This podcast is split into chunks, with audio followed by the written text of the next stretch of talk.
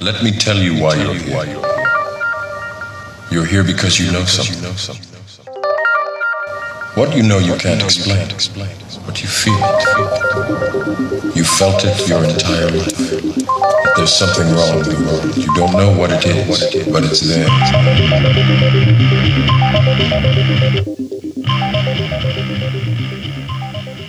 Hello, friends, and welcome to the Secret Podcast with Six Sense Media and Service of Change. It's the show that challenges reality, questions at which we've been taught in hopes of inspiring a new direction of thought to bring about change. We make the paranormal feel quite normal and the supernatural quite natural, and we are going to go deep, deep, deep down the rabbit hole this evening as we talk about the voice of God or the voice to skull technology. Is there tech out there that can beam thoughts posing as God or some other supernatural being into your mind, influencing your thoughts and ultimately your behavior. I have some resources and some thoughts and some experiences that I want to share on that subject. Before I do that, I want to talk about a uh, very generous review that a, uh, a reader sent to me and a friend that I connected with through social media. And I'm, I'm just flattered by it, and I want to share it with all of you. I feel that she captured the essence of my, my book, I Am Human and We Are Not Who We Think We Are, better than I could have. I, have been trying to find ways to market this book and to word it to capture your attention. Um, you know, for those of you that haven't read it, to, to, to entice you to read this book. It's a free ebook. It's available at sixsensemedia.net slash I am human. And let me tell you, that's hard. When I when I published my first book, Service, I went to a writer's workshop and they said, "Oh, you wrote your book. Now the hard work begins." And I was like, "What are you talking about? You took me five years to write and publish this book." And they said, "Nope, you got to market your book. It's not easy.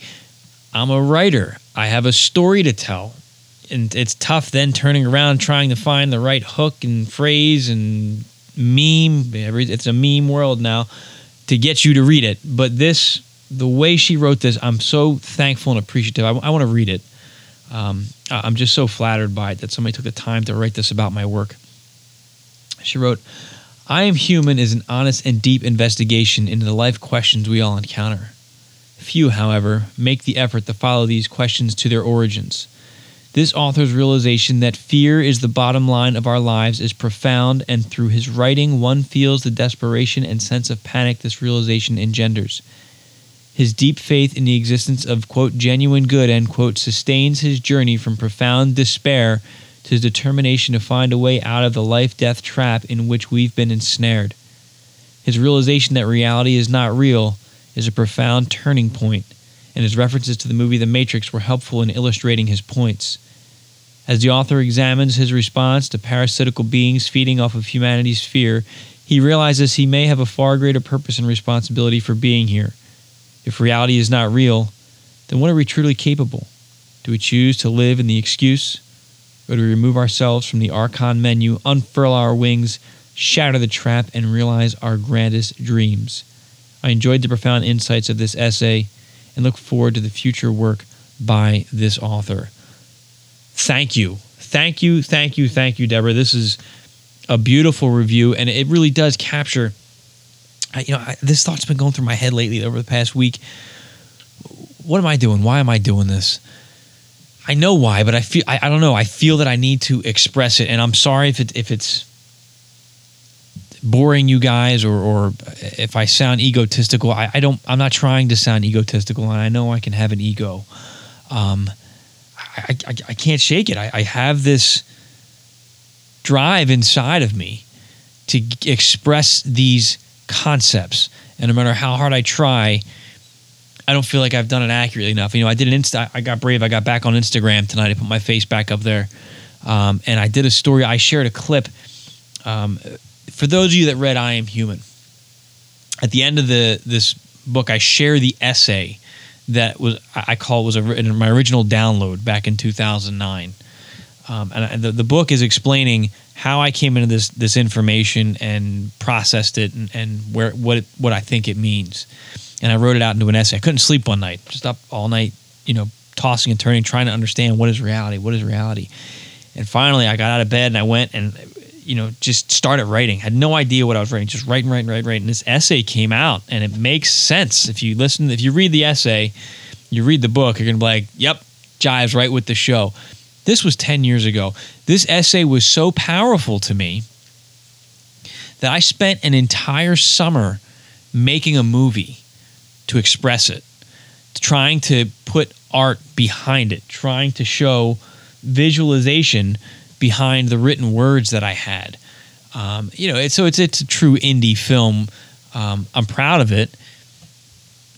I put a lot of thought and effort into it, but it was it was just this obsession. I spent every free moment I had filming, and my neighbors must have thought I was nuts for something. I mean, there's one scene I'm standing on my roof pretending to jump off, and they really must have thought I was crazy. And, and, and in some sense, I, I, was. I was driven trying to understand. I felt that if I looked at this thing from a different angle beyond just the essay that I wrote, because this essay was so powerful to me, if I was able to visualize it, then maybe I'd gain a better understanding of what I was trying. This information I don't think came from me, is my point. So I was trying to look at this many different ways. Um, and by putting it in video, it helped me to really think about it and process it. And it's out there on YouTube. I think in the last eight years that it's been out there, I think I've gotten 165 views. Um, I, I, really do want to revamp it and um, put it put it up again officially through Six Sense Media at our website, so those you can watch it and put it out in a newsletter. So we'll see if I get around to that, but that's something that I want to do. But anyway, um, it's just this drive to express these concepts. And one of the things I was talking about on Instagram tonight, I've said it before on the show, you know, I repeat myself. Throughout history, for those of us that are religious or who are formerly religious, or we know people who are religious, religion studies the mystical experiences of other people. And they say, well, this is this is an interpretation of God or of divinity. And th- these are his messengers, these are his prophets. This is what they're seeing. Now, I'm not saying I'm a messenger of God or a prophet of anything of biblical proportion. What I am saying is that so many of us, if not all of us, have or are capable of having the experiences talked about in works like the Bible. So, why does the Bible have this significant high standing but then somebody today has an experience and it's critical it's critic central. Oh you're nuts. That didn't happen. That's weird. I, and, uh, tinfoil hat wear like what's the matter? We don't embrace that. But that is our connection to whatever this is whatever this force is. I don't that, that's our window. So we can study stuff that's 2000 plus years old which i think there's a great benefit to it but we should also be including what's happening today. What am I learning and hearing? Now, as I go on to this show talking about voice of God technology, I'm going to sound very hypocritical. And uh, you'll understand why I feel like I'm so nuts sometimes. Because it's tough trying to discern what you can and what you can't trust in this matrix reality. But I don't know. I feel like I'm dragging on again. I just, I can't express the drive I had. I, I made as I made that video. I remember I edited my final scene. I was using Windows Movie Maker. I edited my final scene, and my computer froze, and the whole video. Now this is probably well over hundred hours in. The whole thing got erased. I was on my and I, and my thoughts were like, "Wow, this is an important video. The archons are stepping in. Like this is what's going through my. I don't even think I knew about who the archons were back then, but I was thinking of some negative influences coming in here and messing. And it did. It shut everything down. The next day, I got up. I still had all the original video footage, but nothing was edited. I recreated the whole thing.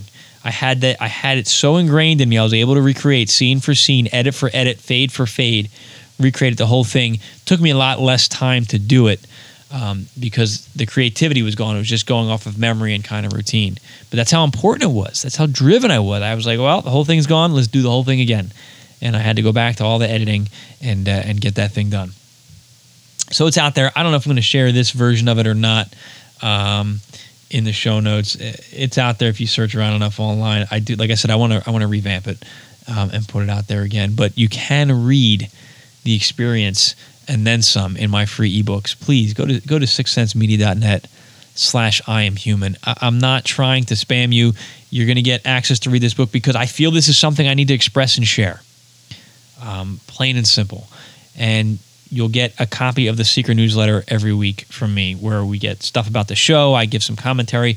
I share some other stuff that's going on through sixsensemedia.net. Um, that's my objective. I'm not selling your information. I have no desire to sell or, or share or trade your information. Um, I just want to keep in touch. And with everything that's going on with censorship, if you listen to last week's show, having a subscription to my newsletter, my free newsletter, um, is probably the safest and best way to stay connected to what what I'm doing here. If you find this show or Six Sense Media valuable, so uh, let's see. Let me look at my handwritten notes. See what else I wanted to talk about tonight. Bear with me for a minute. You know, this week. Here we go. This week, um, it, it, just a new lifestyle for me here, um, and I'm exhausted. My uh, I'm not teaching this year. It's uh, it's different. Let me tell you, it, it's definitely different. Um, Full time real estate, full time parent. Uh, so you know, taking my kids to school in the morning, coming home, doing real estate, and picking them up, and, and just doing. I'm loving it, but I'm exhausted. And I realized this is a totally new lifestyle for me. It's something I've been working towards to being self employed, to being self sufficient, ultimately with the goal of being able to do more for the Secret podcast, more for my writing. It seems like I'm able to do less of that right now. I don't understand it. But what I realized I had to do um, is I had to reset. And if you've noticed, I've been very quiet on social media. You guys know this, the drama that went on over the summer. Um, and even after I do a show, I'll have these great shows, and then I'm barely promoting them right now because I don't feel that I have the energy to do it. And it's it's such a waste, in my opinion. Um, I should be promoting this content more. Uh, I hope that some of you are. Honestly, please help me out. Um, I'm just I'm just drained, and this week one of the things I did I said, all right, I, I have to let a lot of things go. I got to get back to zero, and I need to rebuild a stronger foundation. So my office is in my basement. I have a finished basement, my office slash studio, and um, you know beyond that, I got glass doors so I can see out into the main you know family area, which I have set up for my kids. Well, my oldest is six, my middle child is four, my youngest is a year and a half. Very different age bracket with the with the one year old and the four and the six year old. So my one year old is just running around tearing everything apart. It's a disaster out there. The energy, the feng shui is terrible down here. So I don't even I didn't even want to be down here most of the summer because it's not conducive for my kids. It's just stressful. So but at the same time, I'm like, I got to do my show. I got to edit my book. I got real estate calls I got to make. I got to take care of my kids. On and on and on and on. I have a dozen things. I'm trying to, you know, improve remote viewing skills. I'm trying to work on my hands-on healing course, uh, real estate courses. Like all this stuff is going through my head. I'm just, and I can't do it because I'm focused on everything. So I'm doing everything half-ass. So I stopped everything except the bare essentials, which is getting the podcast done every week. That's that's a priority for me. Um, taking care of my kids and obviously doing real estate because that's how I that's how I get paid. And this week I decided I'm going to get back to zero and I'm going to create better systems. So the first thing I did was I completely I stayed up one night um, and completely reorganized the basement. I rearranged the furniture. It's got a better flow to it. I placed my kids' toys in a, in a fashion where my youngest can access toys that are for her. The stuff that's a little bit dangerous for her is out of the way. Um, it flowed. The next day, I had such a productive day. Uh, I felt really good. My daughter was happier playing down here. My other two were, were great when they were down here. And it just really got me thinking what in our lives, what kind of clutter do, do you out there have in your life that you can eliminate, that you can restructure, reorganize? Sometimes we need to take a step back. We're working so hard to get to something. And prime example, my desk. Uh, I, I cleaned the outer area. I started in on my office, but I had to get the outer area done first. My desk is, a, is an extension of me, of everything that I'm doing, and it's a disaster. Um, so after I got out there, cleared, it was as if my mind was a little bit more clear and I could see what I needed to do with my desk. And I got 90% of my desk cleared off um, and, and starting to expand from my desk throughout my entire office so I can better organize myself again. Because once you're organized and once you have systems, then everything flows a whole lot smoother. So I, am really working on creating a regiment, creating routine, going with the flow at the same time, and just creating those systems. And, and and that is to me somewhat of, it's been a spiritual experience for me, just quieting down and reflecting. My meditations have been different because I'm so stressed and focused on everything else. So I, this has been kind of transformative, meditative for me to do that, to implement these changes in my house in my, and in my life, because I believe that once I finish with this decluttering and, and de stressing and reorganizing, then I'm going to have the time, the focus, and the energy to get back into everything that I'm trying to do here because I feel disconnected. You know, I was listening to a podcast, a couple podcasts this week, I just kept saying, I, I want that. I want this show and Six Sense Media to keep growing. That's so important. But then during the day, by the time I have time to sit and focus on this stuff, I'm so drained. I just I can't put what I what I believe this network deserves. I can't put it into it. Am I just whining here? I hope not, my friends. I really hope not. But anyway, I wanted to share that with you. I hope I haven't put you all to sleep. I feel like I'm putting you to sleep. So let me move on. Um, one more thing I wanted to talk about. Today I listened to uh, Coast to Coast to AM is building up their YouTube channel. So they're posting all these old shows. So I don't know how old this episode was, but it was um, George Knapp. It was a George Knapp episode. And he was talking about a recent interview with Bob Lazar. I think he said it was 25 years after the story broke. I don't know when Bob Lazar originally broke his story about Area. For those who don't know, Bob Lazar came out about Area 51. He's the one that first identified Area 51. Um, anyway, he was playing clips from a recent, at the time of this recording, a recent interview with Bob Lazar. How saying that, and what he was talking about was Bob doesn't want to have, have anything to do with the UFO community anymore. He doesn't want to answer any questions. Um, he refuses to answer questions when people call him. People are like, look, I need to know this. It's so important in my life. He says, I'm not going to talk about it anymore.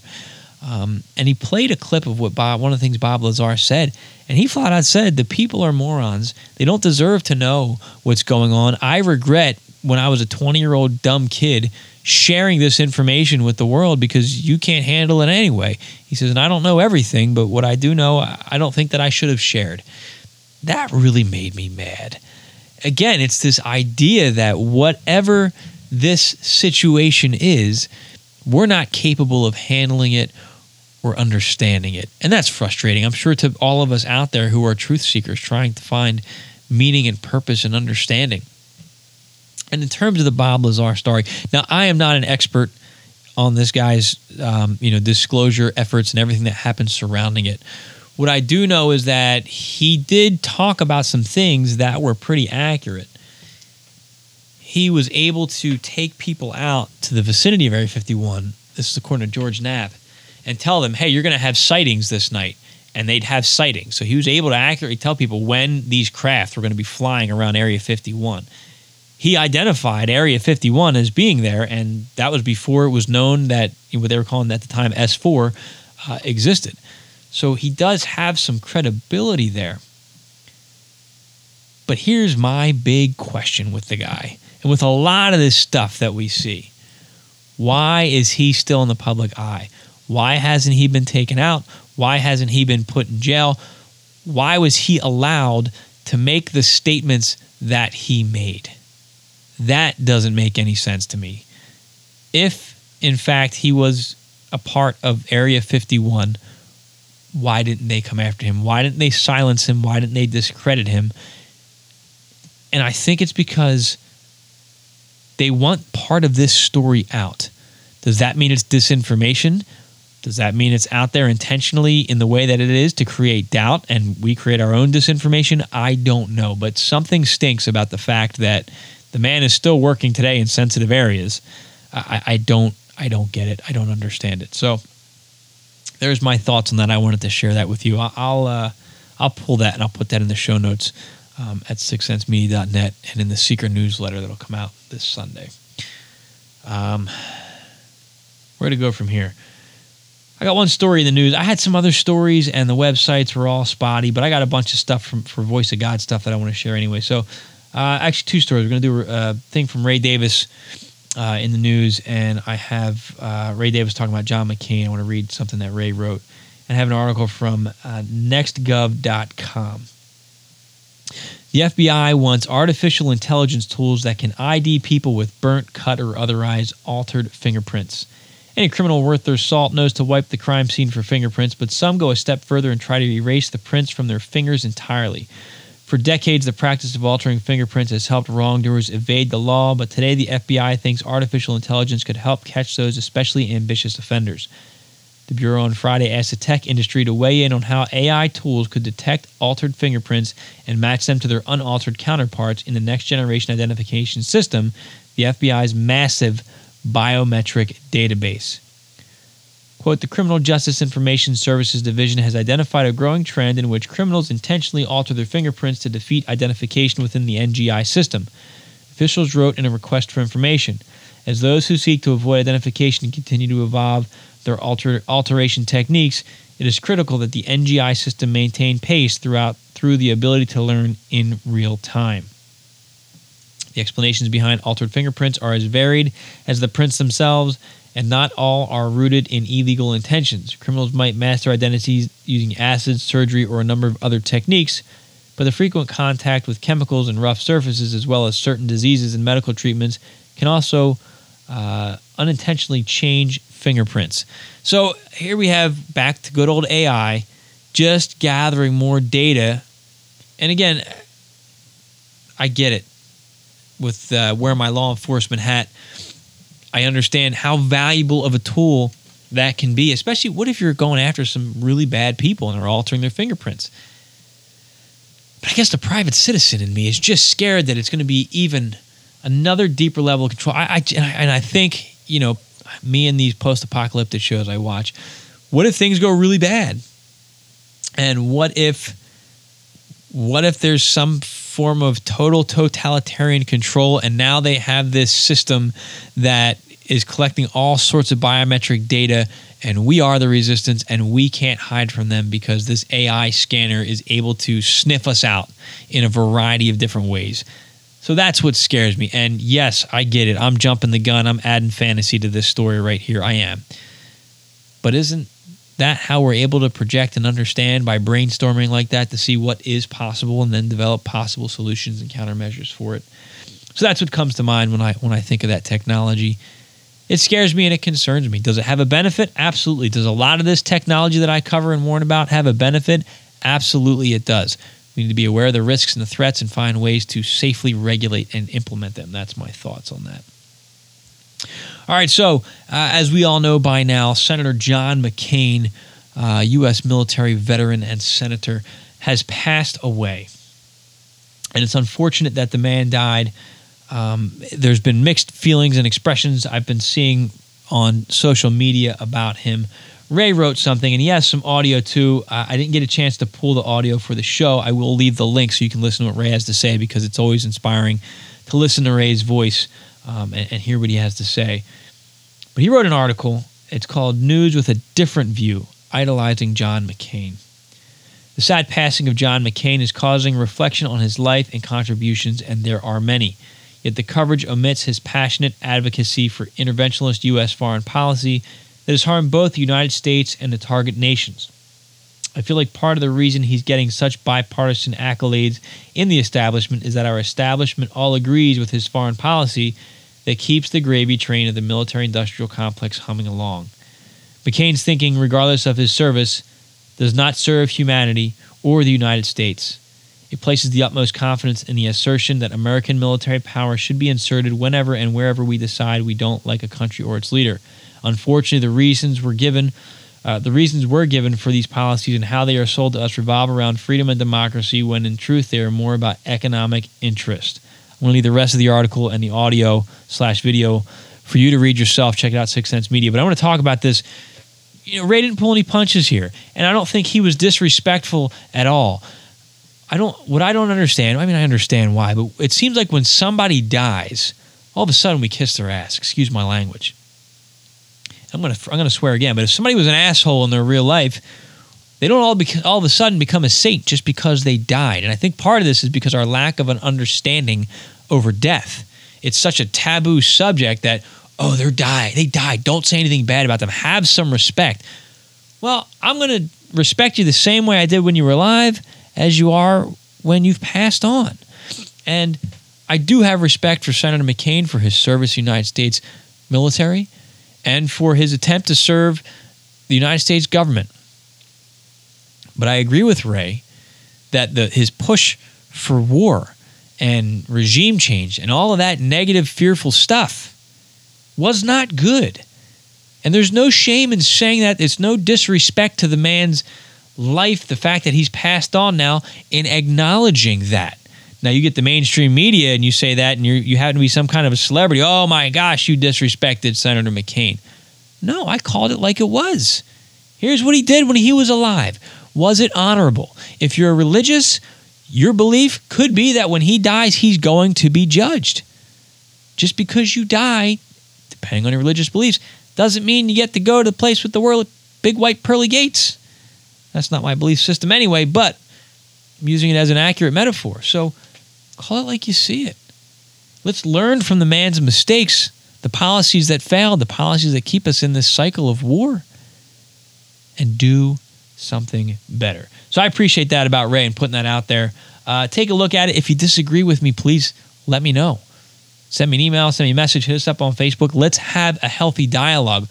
That's freedom. As, as Ray was saying two weeks ago, the best protection for free speech is more free speech. If you agree with disagree with Ray or I, let us know politely. We can still have a polite conversation about it, but let us know. All right, I think that's uh, that's it for now. I want to move on to this voice of God technology. Now, Ray and I alluded to this a couple weeks ago. I know I've mentioned it when we first started breaking the disclosure story through To the Stars and Tom DeLonge um, and WikiLeaks and all that stuff uh, about a year and a half ago now. I went back into the old Bill Cooper stuff, and he was talking about Project Bluebeam. And I, again, I know I sound like a broken record, but I'm so a lot of times I do this show, I'm piecing things together as the show's going on. Like I'll have a rough outline of what I want to cover on the show. It's weird. And then once I start talking, I just start making connections.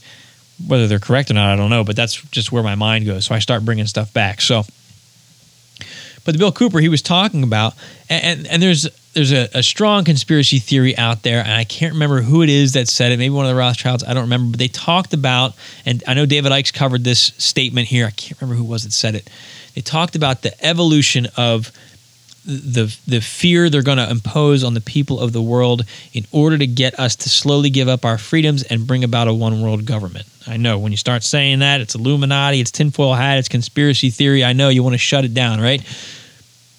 But this is the quote, and we're seeing it come to fruition. And they said we're going to move. Uh, you know, you're going to start seeing terrorism and this war on terror and then you're going to see that's not going to work anymore. So you're going to see a threat from space. They're talking about like meteors and asteroids coming in, and we've started to see some of those near Earth misses. Um, they haven't played it up in the media as much yet. It could come, it could not. I don't know, but uh, you know, and it said be, eventually it's going to be an extraterrestrial threat to unite humanity. And and we've talked about this in the past few weeks. And then it's going to say, hey, these aliens are coming here, and we need to restrict your freedom. And I said that how's that could tie into Agenda 21. A couple weeks ago, I did a really good analysis talking about, um, you know, just how they're coming down, and they're going to tell us these areas are unsafe, so you now need to move to this uh, FEMA camp to protect, so we can protect you and, and all this stuff. Anyway, that is was the line of progression. Now, Bill Cooper focused on that last piece. He said they're going to stage an alien invasion using holographic technology. Now, we've seen this. We've music concerts and, and light shows now you see the deceased get up on stage and perform. Well, how's that possible? Well, it's a it's a computer program. It's a hologram. It's a holographic representation of digital information, basically, of, of you know Elvis Presley or Tupac Shakur. We've seen it a thousand times now. It's commonplace. We're going to start seeing it soon, I think, in advertising. In, in mall spaces, you're going to see these holograms as the technology becomes more affordable in public places like Times Square, you're going to start seeing these things. But what they're saying is you're going to start seeing one possibility is you're going to see giant UFO spacecraft that are nothing more but a hologram technology projected into the sky. The other possibility is you're going to start seeing religious figures. You're going to see Allah over the uh, Muslim and Arabic countries. You may see Christ appear in the sky. Um, you know, and then they're going to give information on what the now believers, because seeing is believing, are supposed to do. I know it sounds crazy.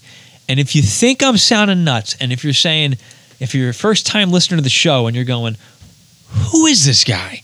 What is he on? I, where you? I, this is too much for me. I, I'm going to ask you to go back and listen to some of my shows. Check the show notes. The information's there. That this is it. It, it sounds crazy. It is crazy, but it's not impossible. That's what I'm saying there. So they have this technology. Put these holograms up in the sky. Could be an alien spaceship. Could be Jesus Christ. Could be the Virgin Mary. Could be Allah. Could be anybody that's going to get people's attention.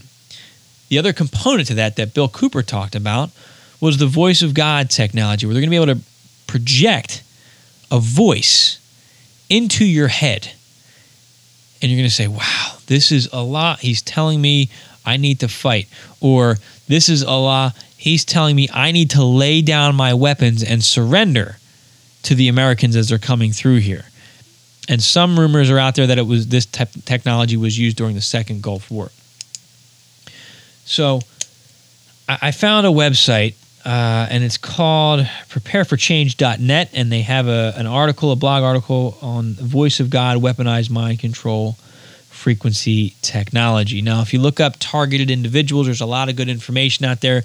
These people who claim that somebody the government is targeting them. Now um, real life scenario we had the people at the embassy in cuba and i want to say more recently china um, who were targeted by these ELF weapons, the, or these subsonic, I forget what the heck they're called now, who were targeted by these weapons, where they've got brain damage from some kind of weapon being projected. Now, they're not necessarily hearing voices, they are hearing sounds, but they're not hearing voices yet. But they do have these weapons, ELF, uh, extremely low frequency, or EMF, electromagnetic fields or frequencies now, let me take a step back because saying all that sounds like it's the realm of conspiracy.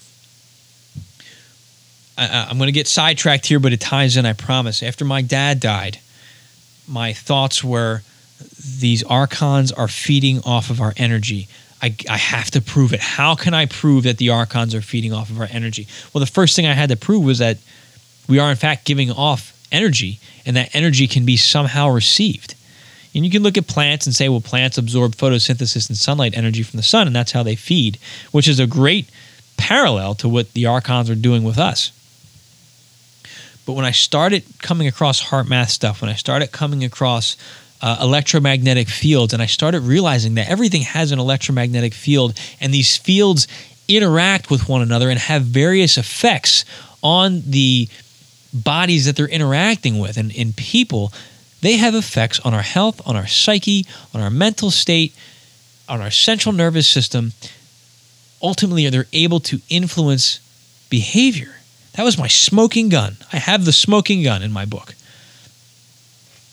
That these fields are there, they're measurable by science. It's no secret. Um, it, it's it's not conspiracy stuff. It, they're there. They exist. They're measurable, and they have influence over our, our minds and our bodies. There's patented technology that's out there. Uh, and, and, I've discussed this probably over a year ago.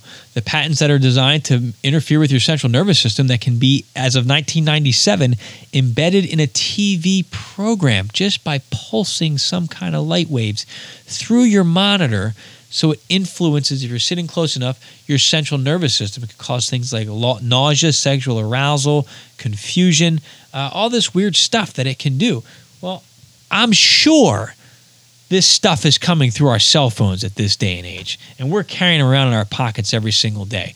So very dangerous. Side note now I'm getting, see, here I go. There was nothing I could do about it. I now have a smart meter installed on the side of my home. They have an easement on my property. By law, I cannot prevent the power company from coming in and putting this on my home against my will. It's only been a couple days. I haven't felt any adverse effects yet. Uh, I have been looking into ways to counteract that. uh, potential. Fortunately, it's like on the back end of my garage and kind of away from our living space. So hopefully that will make a difference. But besides that, Big Brother is now able to fully monitor all of my electric electricity usage. And if I have smart technology, which I don't have a lot of in my home, but I do have a water heater that's smart technology, they're at least able to most likely communicate between my water heater, my water and my electric meter to say, "Hey, here's when he's using the water heater." Do you understand? They're getting these pictures of us. That's an AI show, though. We're not doing that right now. But it emits electromagnetic frequencies that have an effect on our bodies. I listened to a friend of mine, uh, a very, very good friend of mine, sent me a podcast. Uh, I got to find the name of it and the link of it. But it was talking about technology that was created by a, a doctor, a medical health professional, that's designed to rebalance our own our own frequencies, our own signals um, in our bodies. And there's different. I think there were four different frequencies that they offered through this device that they sell. Um, and what they do is they they harm. He used, the word he used was harmonizing. And if you picture, you know, tuning forks, if these tuning forks are tuned to the same pitch, you chime one, and the one in the other hand is going to start ringing, ringing, even though you didn't bang it, because they're tuned. The wavelengths are the same. If they're out of tune, it's going to sound weird. They're not going to harmonize. So that's what he's saying. These devices put out signals that are in harmony with certain brainwave states in our body. And by playing this device or using this device and touching it to your body, it sends a stronger signal than the brain is able to put out and can put the brain into these states that are good for um, focus, relaxation, meditation, and deep sleep. I think those are the four states. Uh, so I, have reviewed different aspects of these technologies, but you know, there's some more health professionals that were talking about it. So my point is, we can influence the body through EMF. Now I came across this website, Prepare for Change, um, and, and it's called the Voice of God: Weaponized Mind Control Frequency Technology. And he talks about some Corey Goode stuff, which is interesting. But he wrote Corey Goode answered a question about voice of God technology, which is used on unsuspecting people to put voices in their heads. A quick search for this technology does appear online in a few sources and is even mentioned on some mainstream media websites. Further research points to different names for this suppressed military technology. Here's a quick list of names of researchers to dig further into the disruptive tech. Now, they call it Voice of God, V2K, which is voice to skull devices, remote behavioral influencing technology, LRAD, long range acoustic device, and DARPA's sonic projectors. Uh, the article continues Apparently, the military has used this weapon during the Iraq War in order to create chaos within the ranks of the enemy combatants. Here's an excerpt from the strategy page report on the use of LRAD, aka the voice of God. Uh, it appears that some of the troops in Iraq are using spoken as opposed to screeching LRAD to mess with enemy fighters. Islamic terrorists tend to be superstitious and, of course, very religious. LRAD can put the word of God into their heads. If God, in the form of a voice that can that you can only hear, tells you to surrender or run away, what are you going to do? So that's what this technology is talking about. It can put that voice in your head. And this, I, I want to come back to something when I was a kid if you've never had a mystical experience, if you've never had a supernatural or paranormal experience, it's scary. It's surprising. It's very, it feels very unnatural. When I was younger, I used to feel that presence around me. I used to think there was a, if I'd walk in a room and say, oh, there's a ghost here. And immediately I'd say, it's evil. Go away because of my belief system. I knew something was there and I had a basically a conditioned reaction and I'd push it away. It wasn't until I stopped to evaluate the energy that I was perceiving that I was able to say, well, this feels like a caring energy. This feels like a curious energy. This feels hostile. I need this to go away. But I was potentially pushing away forces that were beneficial to me or helpful to me or in need of my help just because of the condition that I had. So, what they're talking about here is somebody of a religious mind, they're going to fake a mystical experience and give them a voice in their head. I know it sounds crazy, but just stay with me. I promise. It's not going to sound as crazy by the time I'm done. And that voice is going to coincide with their belief system. And what that's going to tell them is to do XYZ. So you finally hear God talk to you, undeniably hearing it. What are you going to do? Are you going to listen? Or are you going to say, I'm nuts, I'm not hearing this? And then your buddy says, I heard the voice too. This has to mean something, right? Now, let's tie in the AI piece, let's tie in the metadata piece. Everybody's on social media.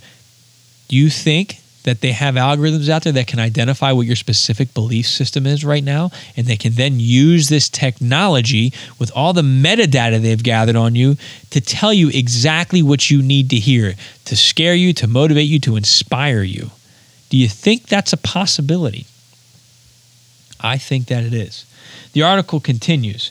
Another interesting find shows the United States Army did have an old dedicated web page that talked about the technology, but pulled down the page as soon as researchers got hold of the information and started to share it. I know I shared this um, a while ago, but it shows it's a diagram that shows how this technology works and influences the brain. Here's what I want you to listen to. Uh, the article goes on. There is even a company called Holosonics that sells a very similar technology for marketing purposes called Audio Spotlight. Here's a commercial company called LRAD Corp that sells products called long range acoustic devices. All right, so let's look at Audio Spotlight. They linked to their website. It's called holosonics.com. Add sound and preserve the quiet. I'm reading right from the website. The Audio Spotlight private sound technology creates a tight, narrow beam of sound that can be controlled with the same precision as light. Aim the speaker at your desired listening area to keep sound focused specifically to your listeners and quiet everywhere else. And then it goes in the highlights of this, the question and answers. Uh, what makes a sound source directional? Ultrasound as a sound source. Um, sound is literally made from thin air. Uh, you know, it goes on talking about this technology through this company that they're selling. Now, here's another article linked from that original article I was talking about. It's from uh, CNET.com. The article is titled I Hear Voices Could Highly Directional Sound Advertising Be the Next Big Thing? Update An earlier version of this blog incorrectly described the technology used in an advertisement for A&E's TV show Paranormal State. The technology developed by the uh, Holosonic Research Lab uses a beam of ultrasound as a virtual source, which changes in audible sound as it travels through the air. Please read the technology inventors F.J. Pompei's comment or visit the Holos- Holosonic Research Lab site to learn more. The folks who heard uh, the ad for A&E's TV show Paranormal State emitted from a billboard in New York City's Greenwich Village must have thought it was pretty weird. As they walked into the targeted area, they were exposed to highly focused sound. One big advantage of technology is that it doesn't contribute to ambient noise pollution. I went to the village a few days ago to check out the technology, but A&E had already pulled the plug. A&E's PR agency told me the speakers were only active during the first week of the campaign, so you got to wonder if it was such a great idea, why turn it off? But the billboard is still there. So somebody had experienced this technology in New York City, and basically the same way I can take a laser beam or a highly focused flashlight beam and shine it just in a particular area to illuminate it and nowhere else, they can now do that with sound. Now, that's not beaming it directly into your skull yet, but it's on at the same time I can be standing right next to my friend and they can hit me with that sound wave. I will hear it and my friend will not because it's not ambient. The waves aren't traveling outward. They're so focused in the direction that they're going. And that's what's interesting. That's what's concerning. Uh, here's another article again that I linked through there. Um, and this is the, it's from wired.com. Army yanks voice to skull devices site. And this talks about how the Army used to have a site with the diagram that I was talking about. I'll have links to it with pictures of this diagram uh, and they ended up taking it down. Uh, but they said the entry uh, still available on the Federal uh, Federation of American Scientists website reads non-lethal weapon, which includes one a neural electromagnetic device which uses microwave transmission of sound into the skull of persons or animals by way of pulse modulation microwave radiation, and two, a silent sound device which can transmit sound into the skull of person or animals. Note the sound modulation may be voice or audio subliminal messages. One application of V2K is used as an electric scarecrow to frighten birds in the vicinity of airports. So they're using this for birds. I'm sure they're using it for us as well. Um, that's been taken down. I'll have the link so you can follow the breadcrumbs as far as you can. Uh, I want to go back to that original article from prepareforchange.net. They have a quote from something that Corey Goods said. Corey Goode's response about the voice of God technology. The question was, can you tell us more about this technology called the voice of God where people hear voices in their head? Corey Goode responds, Yes, this technology uses bio, bioneural interface, methods that have evolved over the decades since it was developed. The older LF slash ELF frequency VOG devices could focus on an individual in a crowd, but after a certain range, the blooming effect caused a loss in its desired effect. The more recent technology can now focus on an individual from a drone aircraft or even a low Earth orbit. Depending on the model and settings, it can be used to maintain point to point communications with operatives in the field, cause an unsuspecting person to hear voices through vibrations in their skull and brain matter, or even download audio, olfactory, and visual data directly to their neurological systems. As SOP operatives are exposed to this technology to be able to recognize when they are being targeted. There's, uh, you know, I'll just keep going. The people that create the, the data or reality constructs that are downloaded are called programmers. This VOG technology is heavily used on people who channel as well as targeted individuals. It can produce hallucinations that are incredibly realistic. Heavy use of this technology over a long period of time will induce paranoid schizophrenia in people who would otherwise never develop the disorder. There's a little bit more. I'll say that for you to read. Um, here's here's the connections I'm making. Let me go back here. Um, as SOP operatives are exposed to this technology to be able to recognize when they're being targeted. It's going right into your brain matter. They talk about programmers and downloading information. Now, what did I say at the beginning of this show? The premise behind everything I'm doing really started with what I call a download of information into my head and my heart. How do I know that this wasn't just some massive conspiracy. This is where it sounds crazy, right? But these are the questions we need to ask.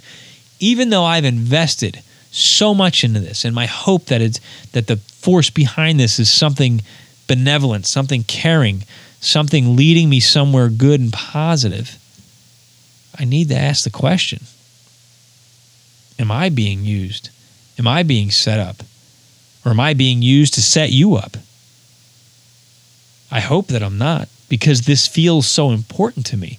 But how do I know that the feelings I have now are my own and have not been influenced or manipulated? If everything is a frequency and those frequencies can be hacked, how do we know? I don't have a strong answer for you. I know what I believe, I know what I feel, and I have learned to discern between information that comes in from different areas, when I get information in through my heart chakra, I usually find it's more reliable than the information I get in through my head, through my third eye, or through my crown chakra. I have to question that information more. I have to evaluate and vet that information more. Where if it comes through my heart, it's a little bit more of a of, it's more of a better place for me. I'm able to better understand it, process it, and, and accept what it's teaching me. That's what I've got right now. But we can go down a dizzying rabbit hole here. Why would Bill Cooper tell us about this? Um, you know, does the establishment want us to know about this? Are we being used to manifest through this? I, I, I don't know. You know, I, I, do think a lot of times that I am being guided, and I, I want to believe that that guidance is something supernatural and benevolent and like a guide for me. But I do worry. What if it's just some dude at the NSA or some government agency? Or what if it is a human being that's using this technology to guide me, to help me? I mean, thank you. I'm at a point where I want to know. I, I want to know. If you're out there listening to the show, send me a message. You know, but I'm reminded of uh, back to Courtney Brown's book. I referenced this a few weeks ago on remote viewing. I can't remember the chapter. It'll take me forever to find it, but he was talking about how uh, he was communicating, with, I think, with the great with somebody in uh, what he called subspace, and they were saying how the human population is sometimes influenced, and what he found was a device in subspace, which is you know like the spirit world, um, but this device in subspace that was a transmitter, and it it was certain people were receptive to different ideas that it was putting out there. And he, I think he mentioned some of the writers of Star Trek are receiving signals from this. Some of these geniuses like Nikola Tesla, who um, you know create these crazy inventions, are receiving these downloads based on, I guess, whatever frequency they are. Like I said, things need to harmonize for whatever reason. And that's one way to lead a population to knowledge, to evolution, to, to the slaughter, whatever. So I wonder, am I a targeted individual, not in necessarily the harassment way, but what I'm claiming as some of my own ideas and concepts, I can't say for sure are my own because, well, I don't think everything's my own. It's coming from somewhere else. So is there a device out there that just happens to harmonize with my particular frequency and it's feeding me this information. I think that's highly possible. Um, I, again, eh, my hope is that there is some benevolent, caring spirit guide out there that is working with me. My fear is that it's some kind of tech that's being used to manipulate me, and in turn, I'm being used to manipulate you. So, full disclosure there. I don't, I don't know. I'd love to hear your thoughts on it. If you're the one behind the device or the voice, get in touch. Let me know. I'm uh I'm fried, my friends. Hope I didn't hurt your head as much as I hurt my own on this one. But uh I need to turn in. It's been a long week. I want to say thank you for uh, listening to the show please make sure you check out sixsensemedia.net. Check it out regularly. Ray Davis has a lot of great stuff. Check out his affirmations. Check out his book, Anunnaki Awakening. I want to invite you to read my book, Service A Soldier's Journey Counterintelligence, Law Enforcement, and the Violence of Urban Education. It dives deep into some of the challenges we are facing today, ranging from law enforcement, military trauma, and the, the corruption of the American system of education. It's a, uh, it's a it's a great read, and your purchase supports what we're doing here. And don't forget, sign up for your free ebook, sixsensemedia.net slash I am human. And you get to read I am human, we're not who we think we are. You heard the glowing review written by Deborah at the beginning of this show. I would really appreciate the support. Please continue to like, comment, and share. We're a low budget operation, my friends, and that's the best way to get the word out. The show is growing. Um, thanks to your support. Please, I need your help in helping to get. If you find this information valuable. I'm asking you. If you're if you're uncomfortable putting out there publicly, send it in an email. Forward if you get the newsletter, forward the, the, the newsletter. Uh, that's okay with me if you do that. Forward it to somebody and tell them you need to sign up for this newsletter. You need to listen to this podcast. If you listen to the podcast, if you're listening on SoundCloud, hit the hit the like button or hit the love button, whatever it is, hit the heart. If you listen on iTunes, write a review for me, please. It would really help me out. If you've read any of my books, if you've read Ray's books, take the time, write a review. Um, all that stuff helps. I, I can't like these big companies out there. I can't afford to pay for all this marketing and reviews. I, know you don't hear me complaining about that, but that's where I'm at right now. I'm asking for help. It, it takes a few minutes. I'm asking you. These are things you can do to support the show. If you really believe in what we're doing, uh, until we can get to the next step, the next phase. These little things help in very big ways. If you think that this is the future, please help me out. All right. Thank you, my friends. Thank you for listening to that little commercial there, me begging you to help me out. I'm out of time. I'm Dennis Snappy II. This has been another episode of the Seeker Podcast, where small changes among the masses can have a massive impact around the world. I encourage you to be that change. Never stop questioning keep open mind. Thank you.